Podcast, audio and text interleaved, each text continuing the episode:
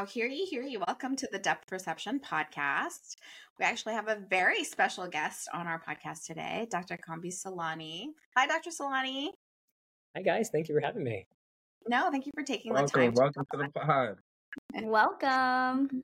We wanted to start with just hearing about you, telling us a little bit about yourself and your background, and then we'll just get into it. Yeah, definitely. So, SoCal native, grew up in uh, Beverly Hills, went to UCLA, Western University, class of 2013.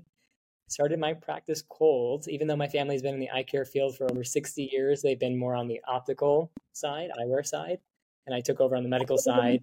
Uh, since they were in charge of the eyewear side or the optical side, I really wanted to delve into the medical optometry component as far as services and and whatnot, and quickly delved into the dry space.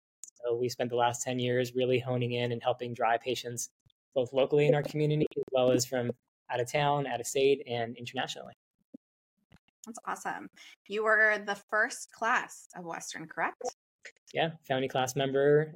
Really oh. just amazing to to to go off that dream. And here we are 10 years later. I was so impressed with the program that one of my colleagues and I started a scholarship program for third year students who exemplified excellent clinical skills. So um, wow. we continue to keep that scholarship going strong.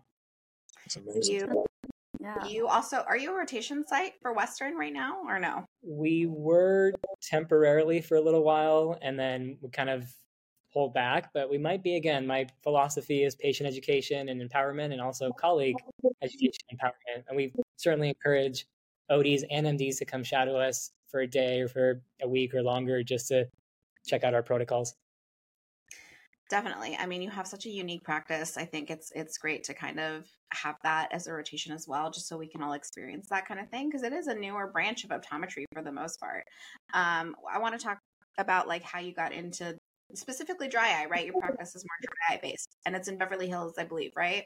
Yeah, that's right. Yeah, we're in the heart of Beverly Hills, adjacent to Hollywood, so we see a lot of fun um, folks on camera and actors, actresses, musicians, not. So that's been exciting. But my journey really started selfishly to help myself. I've had dry for 20 years, and the first 10 years was just with over the counter things. And Restasis was the only drug approved at the time. And so I was on steroid drops, Restasis here and there, not super consistent. And then most recently, in the last decade, we have the advent of all these wonderful technologies from a diagnostic side and the therapeutic side. Yeah, I was the first patient for BlephEx in our practice. Um, wow. In fact, I had it done at a conference about 12 years ago by the founder, Dr. Rynerson, and um, it really changed my life. It led me down the path of looking at our literature and what other tools there were out there, and slowly brought in LipiFlow and iLux. IPL has been six years now, and most recently we brought in low level light and radio frequency. So through the advent of these newer modern devices, I've been able to pull away from a lot of the pharmaceutical. Do you see regular patients or do you get like these specialty patients like sent to your office specifically? So we, in the beginning, as we were building the practice, the dry practice, I was managing primary eye care patients, um, comprehensive contact lens visits, glaucoma patients, diabetics, macular degeneration, etc. Uh, since it was also slower, I was shadowing at a retina clinic for um, a half day once a week, once or twice a week, just to really feel that much more comfortable with the posterior segment of the eye. Um, but quickly realized that the ocular surface was something that I was really fond of.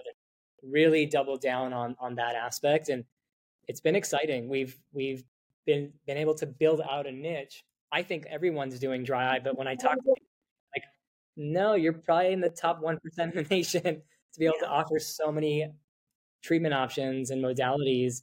Um, and that number definitely changes when I when I used to lecture or speak to a group of doctors in a room, maybe of 20, there were two doctors that were either familiar with some of these office-based treatments and carried those treatments in the office. Um, whereas when I spoke just a few weeks ago, half the room had some sort of device, either one or one or more devices to be able to manage these dry patients. Yeah, why do you think it's like exploded so much over the last couple of years? Do you just think it's, that we just have these things readily available to us now versus like in the past where it wasn't prioritized or I think the education is there. Um, that's a big, big part. A lot of the companies are marketing to patients, and patients are coming in asking for technologies. And if they don't have it, they're referring to an office like ourselves. And sometimes other ODs and, and MDs are referring to us just to kind of see if the technology actually works. We send those patients back, we send reports back as far as signs and symptoms improving. And then they go, okay, let me, maybe we'll bring in the technology or we'll continue to refer to an advanced dry eye center that we trust. And we, we keep those relationships really sacred where if a primary eye care doctor refers to us, we only see those patients for dry eye and send them back. And to answer your earlier question, yeah, the last four years have been dry eye patients only from consults, treatments, and follow ups as far as the patients I see. Uh, my colleagues that we brought in through the practice continue to see all patients from primary eye care to dry eye. And how did you get to like be known as this dry eye guru? You know what I mean? Like, how did they know to send to you? Like, do you have special marketing techniques? Or are you just going out into the community? Like, how does somebody who, let's say, wants to start like a dry eye practice or is interested in dry eye end up like honing their practice in and getting these patients to come to them?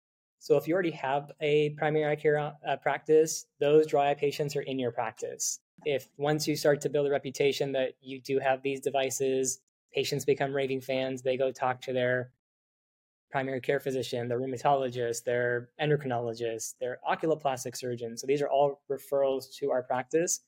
Um, Pre COVID and even during COVID, we've had a group of physicians that I'm a part of that are in. So they, we have one eye doctor, one dentist, one plastic surgeon, podiatrist, et cetera, et cetera. And we used to meet once a month at least. Uh, and now we just have a WhatsApp group during COVID. We've helped to power each other through that or that difficult time, and even through through um, even though we're kind of beyond the deepest parts of COVID, we still collaborate and talk about what's working, best practices, right? As far as marketing is concerned, I think social media is is a huge, huge platform to utilize. I mean, what you guys are doing here on a podcast is absolutely incredible, and just letting your colleagues know at trade shows and conferences and uh, this is what I'm interested in. This is what I'm doing. And if you guys ever want to collaborate, we can. And that's how we all got to coordinate here, right? Was at Vision Expo West in Vegas this past year. Definitely. Yeah. We love conferences. Wanted, Go ahead. Oh, I just wanted to go um, backtrack a little bit because I feel like when you're in optometry school, there's so many different things that you get introduced to. So, what's your timeline, or how did it start? From like, were you always ocular surface or interested in dry eye in school? And then, when did, how many years did it take out of school to start your practice? And then, once you started practicing, you were seeing primary care mainly. How many years doing primary care did you become dry eye guru? Like, what's great question? I, I feel like yeah, but like just from the story, it just happened very quickly. But was there years in time that took this, or how did that happen? Certainly. So I graduated in 2013 and immediately started the practice um, the next month in, in June, really, as soon as I got my license. I was mm-hmm. being going to Western. I was actually really excited to go into sports vision therapy or sports medicine, if you will. And Western has a big, big program in, in, in neuro and VT and whatnot. So I was mm-hmm hoping to go down that path. And we simultaneously started primary eye care, kind of the sports vision therapy, um, dry eye, contact lenses, medical eye care. And I realized that that dry eye just took off. It's one of those things that organically did amazingly. And I was helping a lot of patients on the VT side and, and the other aspects of the practice, but I kept realizing that I love the dry eye side and I love working with technology. And in optometry, growing up in this field, going to Vision Expo since I was maybe three or 4 mm-hmm. um, seeing all the technology on the diagnostic side was really exciting to me. And here, here we are in 2013. The technology starts to come out on the therapeutic side, and we see that today with with every subspecialty of optometry, and whether you want to go into myopia control, specialty contact lenses, um, uh, dry eye, of course, vision therapy things continue to evolve. We got to see this whole idea of Neurolens, right, for primary eye care has been really interesting. For the dry eye side, there's 14 different office-based treatments that we offer at this moment, and most of those are actually device-based. And it's my addiction to technology and um, wanting to continue to evolve and and enjoy the puzzle.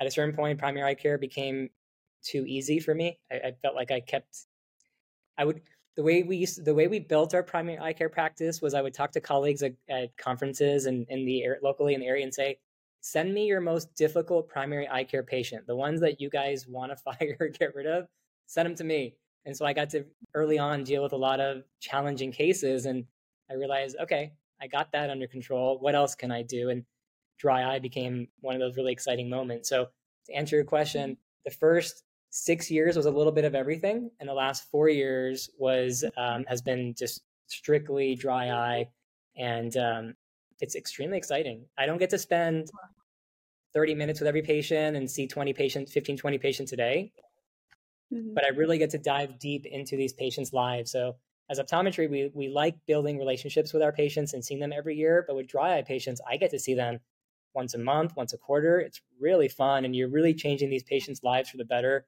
as far as not only improving their quality of vision, but their quality of life. Some of these folks are defeated both mentally and physically. They stop working, they stop driving, um, they go into depression, anxiety, they have suicidal ideations. They're really defeated, and they've seen three to five doctors on average before they get to a clinic like ours that actually meets or exceeds their expectations and they're shocked that I get to spend an hour to an hour and a half with them at their first visit. And typically they get shorter from there, anywhere from 30 minutes to an mm-hmm. hour for future visits. But I'm not just performing a treatment and saying, okay, I'll see you later. At each visit, when we're performing treatments, I'm checking in with them and we're pivoting or evolving their treatment protocol based off of the feedback they share with me. Doc, I do want to just ask you a question. Since you mentioned sports vision, um, that's actually a niche that I'm like very interested in. So I know you kind of didn't like keep going with that. Obviously, you're doing dry eye, but do you have any advice or just like you know any tips and tricks about what you were doing with that when you first started? Um, just sharing with your patients that whether it's through email campaigns, social media, as they come in through the practice, that you offer these services, and then we got lucky. We, we even had some athletes that had worked for pro teams that came through and we got to interact with them and take photos if they're open to it and have them sign off on on posting that and sharing that. And that's really the traction can build is when you can um, want to constantly innovate and market yourself. JD, anything? I know you had a question earlier. Yeah, I mean that's uh, on my perspective. It's coming uh, graduating three years ago. the The question now is, you know, you you get comfortable and, and you want to challenge yourself and fill your cup and and find your passion piece, something that you're like excited to do. And and so a couple things that you were saying there that I really liked was like you're you're filling people's uh, you know helping them with their quality of life and, and their quality of sight. And I, I see some excitement on your on your part. What else about getting into the dry space like makes it exciting to go about work? It's really cool. These patients, I mean, we we have a four month old at home. A lot of these patients we're excited. What's your baby registry? Uh, can I send you a gift? Aww. Can we see photos of your baby? So they come back on such a regular basis that they're seeing a lot of cool milestones. Um, even for, as far back as seven years ago when we were getting married, can I see photos of you know the wedding and can I see photos of your trip? So being able to have a deeper connection with these patients has been really satisfying. It's the whole 80-20 rule. I'm saying maybe 20% of the patients that we did previously, but I'm really mm-hmm. enjoying that 80% of the time with them. And the the practice has also done really well from a growth standpoint because I'm able to, you know, if you if you when you go into a luxury store, you go into a five star hotel, you're not just in and out. It's a really deep process where everyone says hi to you and they spend quality time. You go into a luxury store, they give you a water, they ask if you want champagne and things of that sort. Now, we don't offer champagne in our practice, but we have some of those nice, the, those nice, those nice touches where you have a great team, you have great technology, you make that that visit from the moment they we, we will encourage other optometrists uh, we'll set it up as a concierge style. We'll give us the patient's information. We'll reach out to them and make that process as streamlined as possible and minimize the stress stress to getting to an appointment as far as booking online or um, giving them the correct steps to get them to enjoying the journey. Sometimes seeing a doctor isn't the most fun, especially if you're already suffering. And we want to make that journey as pleasant as possible from their suffering to optimizing their ocular surface. That's amazing. You also um, have that uh, Instagram wall, right? What's that? The Instagram wall. Yeah. Yeah, and then of course the thank you. um, the the um, the Instagram iMural wall that we have, the practice is really fun. Whether it's our, our fun day to day patients that we want to take photos. We have some visitors that are not even patients that uh, off the street because we're on Robertson, which is a, which is a well known street in Beverly Hills. Uh, they'll just kind of walk by and I ask the team, is that one of our patients because we're on street level? And they go, no, it's just random, you know, random folks that want a photo because it's it's beautiful, just like the angel wings and whatnot. Uh, we had yeah. a street artist that we that we had hired, and he drew, put up a, he drew up a few mock-ups, and we said we love that idea. The eye mural that uh, that we're referring to, the top half has branches, which is almost like dry eye, and the bottom half is a waterfall. It's almost like epiphora or cheering of, of eyes. Oh. And the center of the pupil is shaped like a heart. So, so it's really pretty. Yeah, it's really it's a really special piece for us. So I have a question for somebody that um, maybe has wants to switch to seeing patients in more dry eye setting and spend an hour and an hour and a half with their patients. What are the key things they need to start that in their practice? And maybe like not talking about devices, like are you like I'm thinking I'm in low vision right now, so when I'm in low vision and seeing low vision patients, like case history takes up most of it. Um, is it just like spending a longer case history?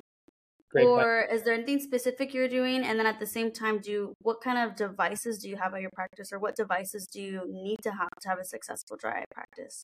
So there's there's a few ways of looking at it. You can either be a primary eye care office that wants to refer to an advanced dry eye center, right? If you trust that they'll coordinate care and that they'll send patients back. And one of the most important things with us when we share coordination of care with either ophthalmologists, optometrists, or other colleagues is making sure the professionalism is there. We're seeing that patient for what they sent them to us for, and then we send them back, mm-hmm. right? We never try to steal a patient. That's so, so important where um, you can lose that that trust. When the patient actually mm-hmm. comes in to see us, they're filling out a very in-depth online form that goes over their their medical history, medication history, symptom survey, what other treatments they've had, because oftentimes they've seen by the time they get to us, they they're on a they've had other treatments, whether it's pharmaceutical, over the counter, etc. Um, and so we're here to hone in on what's mi- what are we missing or what's been missed. Mm-hmm. So in that, we also want to determine what other factors are playing a role in their condition, whether it's biologic factors, lifestyle factors, or environmental factors. Um, once they're in the practice, they're actually going through a series of tests that they're being that are being performed, typically by one of our medical assistants. So we're capturing high definition and infrared images. We're performing point of care testing, and we're evaluating the ocular surface in the slit lamp with vital dye staining, um, such as lissamine green and, and um, fluorescein. We're also taking it a step further to check for things like lagophthalmos, incomplete eyelid closure, and um, oftentimes, if they're advanced enough, we'll check corneal sensitivity. I kind of wish we would check that on every patient, but um, oftentimes just talking to them, I know where we're headed, and performing some of these tests just confirms that. And I want as much baseline information as possible in order to show them what's going on as far as their findings, come up with the mm-hmm. appropriate diagnosis, because sometimes they are actually misdiagnosed with maybe allergies when it should have been Demodex blepharitis or some, you know, something along those lines. Mm. And so we're there to properly identify and rule out conditions such as ocular rosacea, MGD, Demodex blepharitis, lag neurotrophic keratitis, filamentary keratitis, punctate. So there have been a lot of patients who've come to us who are constantly surprised. They thought they went to an advanced dry center and they go, wow, this is the most advanced visit I've ever had, um, even at their primary eye care visits, just because we we want information. Um, having information, I think, is a good thing what you um, what you measure matters, right? So, and then just empowering them, being able to show them all the images with the Firefly slit lamp, showing them their gland expression, right? If it's toothpaste like, and that's that pimple popping mm-hmm. component. Mm-hmm. And then um, from the from the treatment side, it really gets broken down into a few categories. And a great example is a chalazion, right? You have mm-hmm. at home therapy, you have pharmaceutical options, you have office based, and you have surgical intervention. And oftentimes, when they come to us, whether they find us on their own or they refer to us, our goal is to try to get them to avoid the surgical intervention. um, yeah. And they love that. They go, oh, okay, great. I don't want to have an injection into my eyelid, or I don't want to have this thing cut out. What else can we do? And commonly, through at home therapy in combination with office based treatments, we're able to get that under control. I tend to stay away from pharmaceuticals if I can, and patients appreciate that sometimes I'll tell them, here's a sample of Eysuvis if you really want it, but these are the side effects. And they go, no, I trust you. Let's stick with the original game plan of trying to target this from an office based root cause approach. And then we can reserve the pharmaceutical options for emergencies or, or bad flare ups where the patient isn't quite responding as we expect, which is a small percentage of the time. Wow. No, it's it's clear you're you're clearly passionate about it, and you know you've tried different things, you found uh, what you like, and then you could see the passion is clear on the screen. Uh, how would you mm-hmm. say, like, you took that next step to work with companies and get on billboards when you're at conferences? We've all seen your face on the billboards, right? We all want to be there one day. Mm-hmm. Uh, how would you mm-hmm. say? Uh, how'd you go about having those conversations with like industry partners, being industry leader? Like, uh, how do you go about that?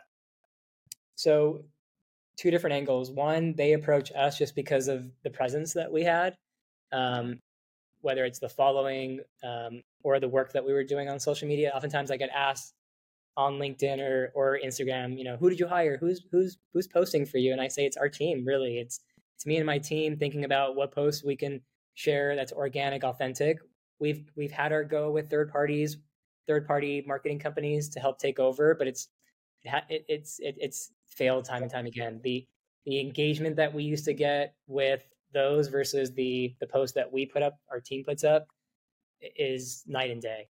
Um, on the other hand, just letting industry know that you're interested. If you're really passionate about it and, and um, you really enjoy what you're doing, just share with them. Let them know, hey, if you when you guys are looking for more KOLs or you're interested in bringing on um, somebody in this part of the country, go for it. With us, it's a little bit easier because of the reputation, the city we're in. So that's leveraged often. Uh, we, we already see a lot of celebrities. We don't talk about it because of, of HIPAA often, but some have been okay with us sharing photos, and those are on our Instagram and, and uh, Yelp and website, which is kind of fun. So they'll come to me and say, Do you have celebrities that are interested in, in working with us?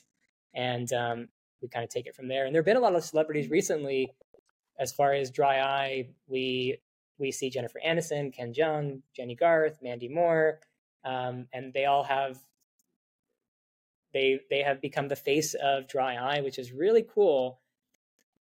It's a real person disease, right? It's not just a um, old old old person disease, right? We have our youngest patient is 12.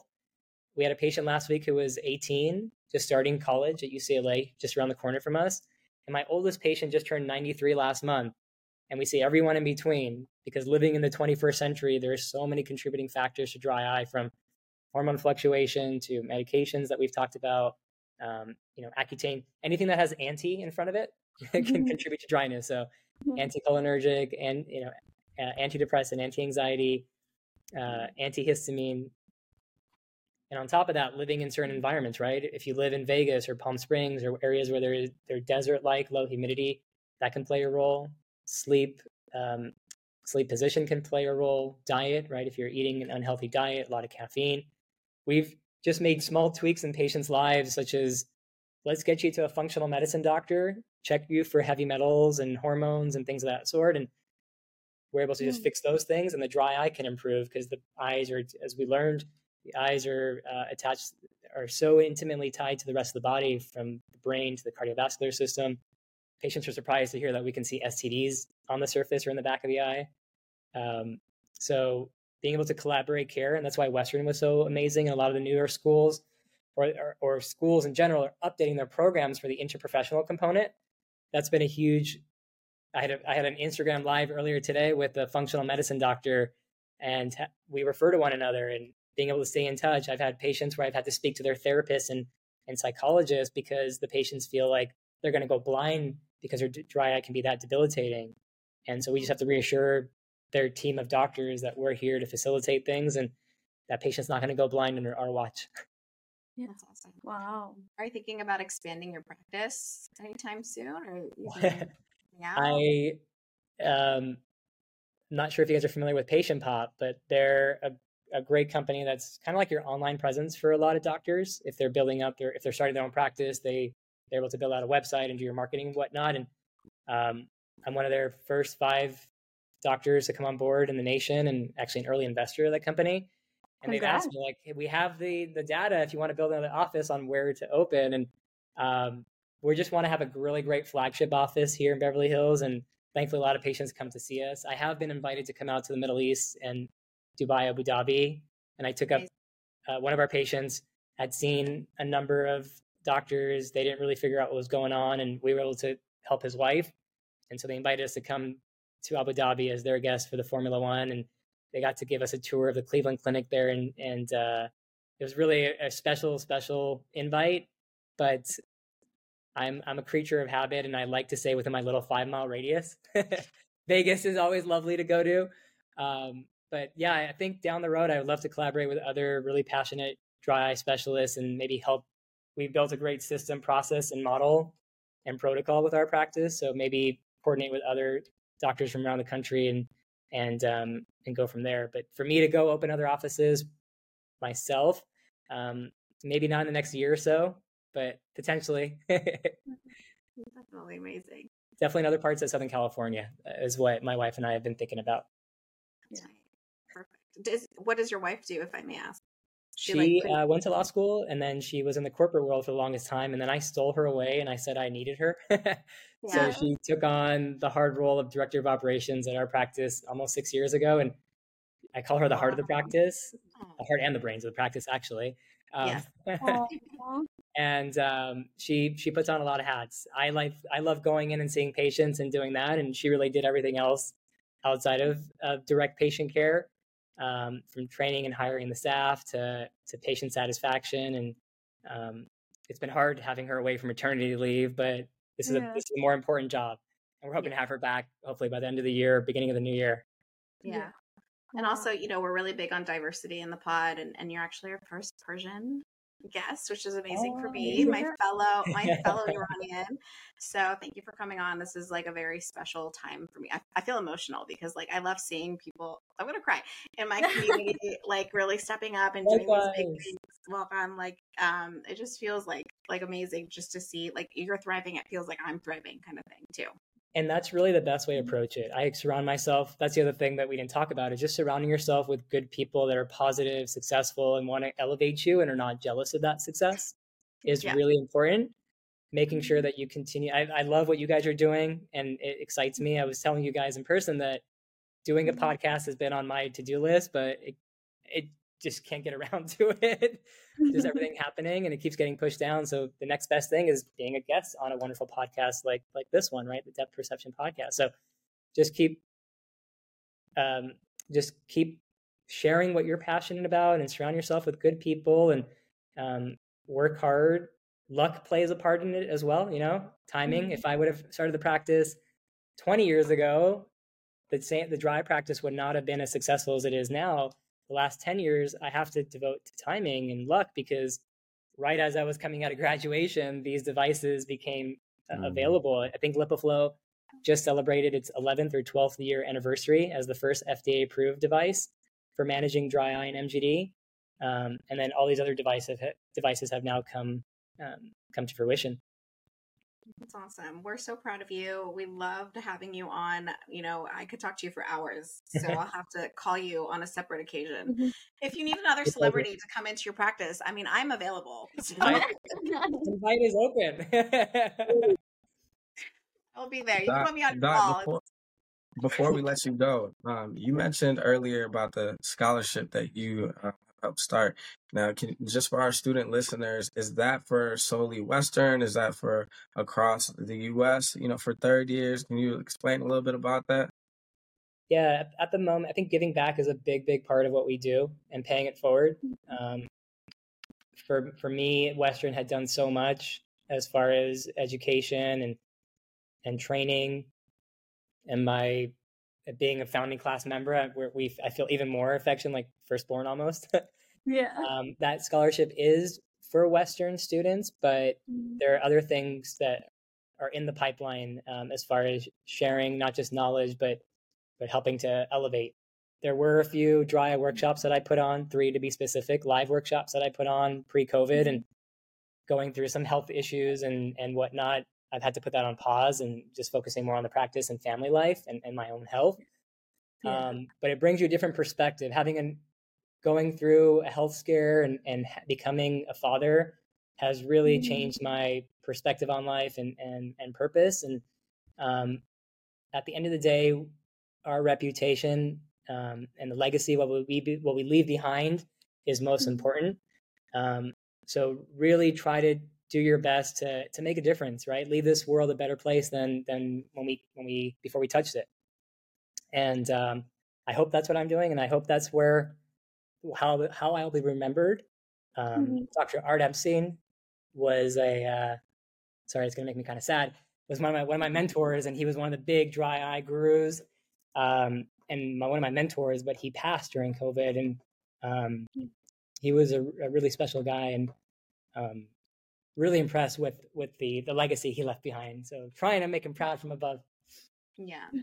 We're sorry for your loss, but just know that you have him with you, and, and the passion that you share with us is is a legacy in its own, and, and definitely you're, you're sharing the love that he gave you for sure. Amazing. Thank you guys again so much. This has been absolutely incredible, and uh, hopefully there'll be a future interaction down the road. Definitely, yes. Definitely. Thank you so much. Thanks again, guys.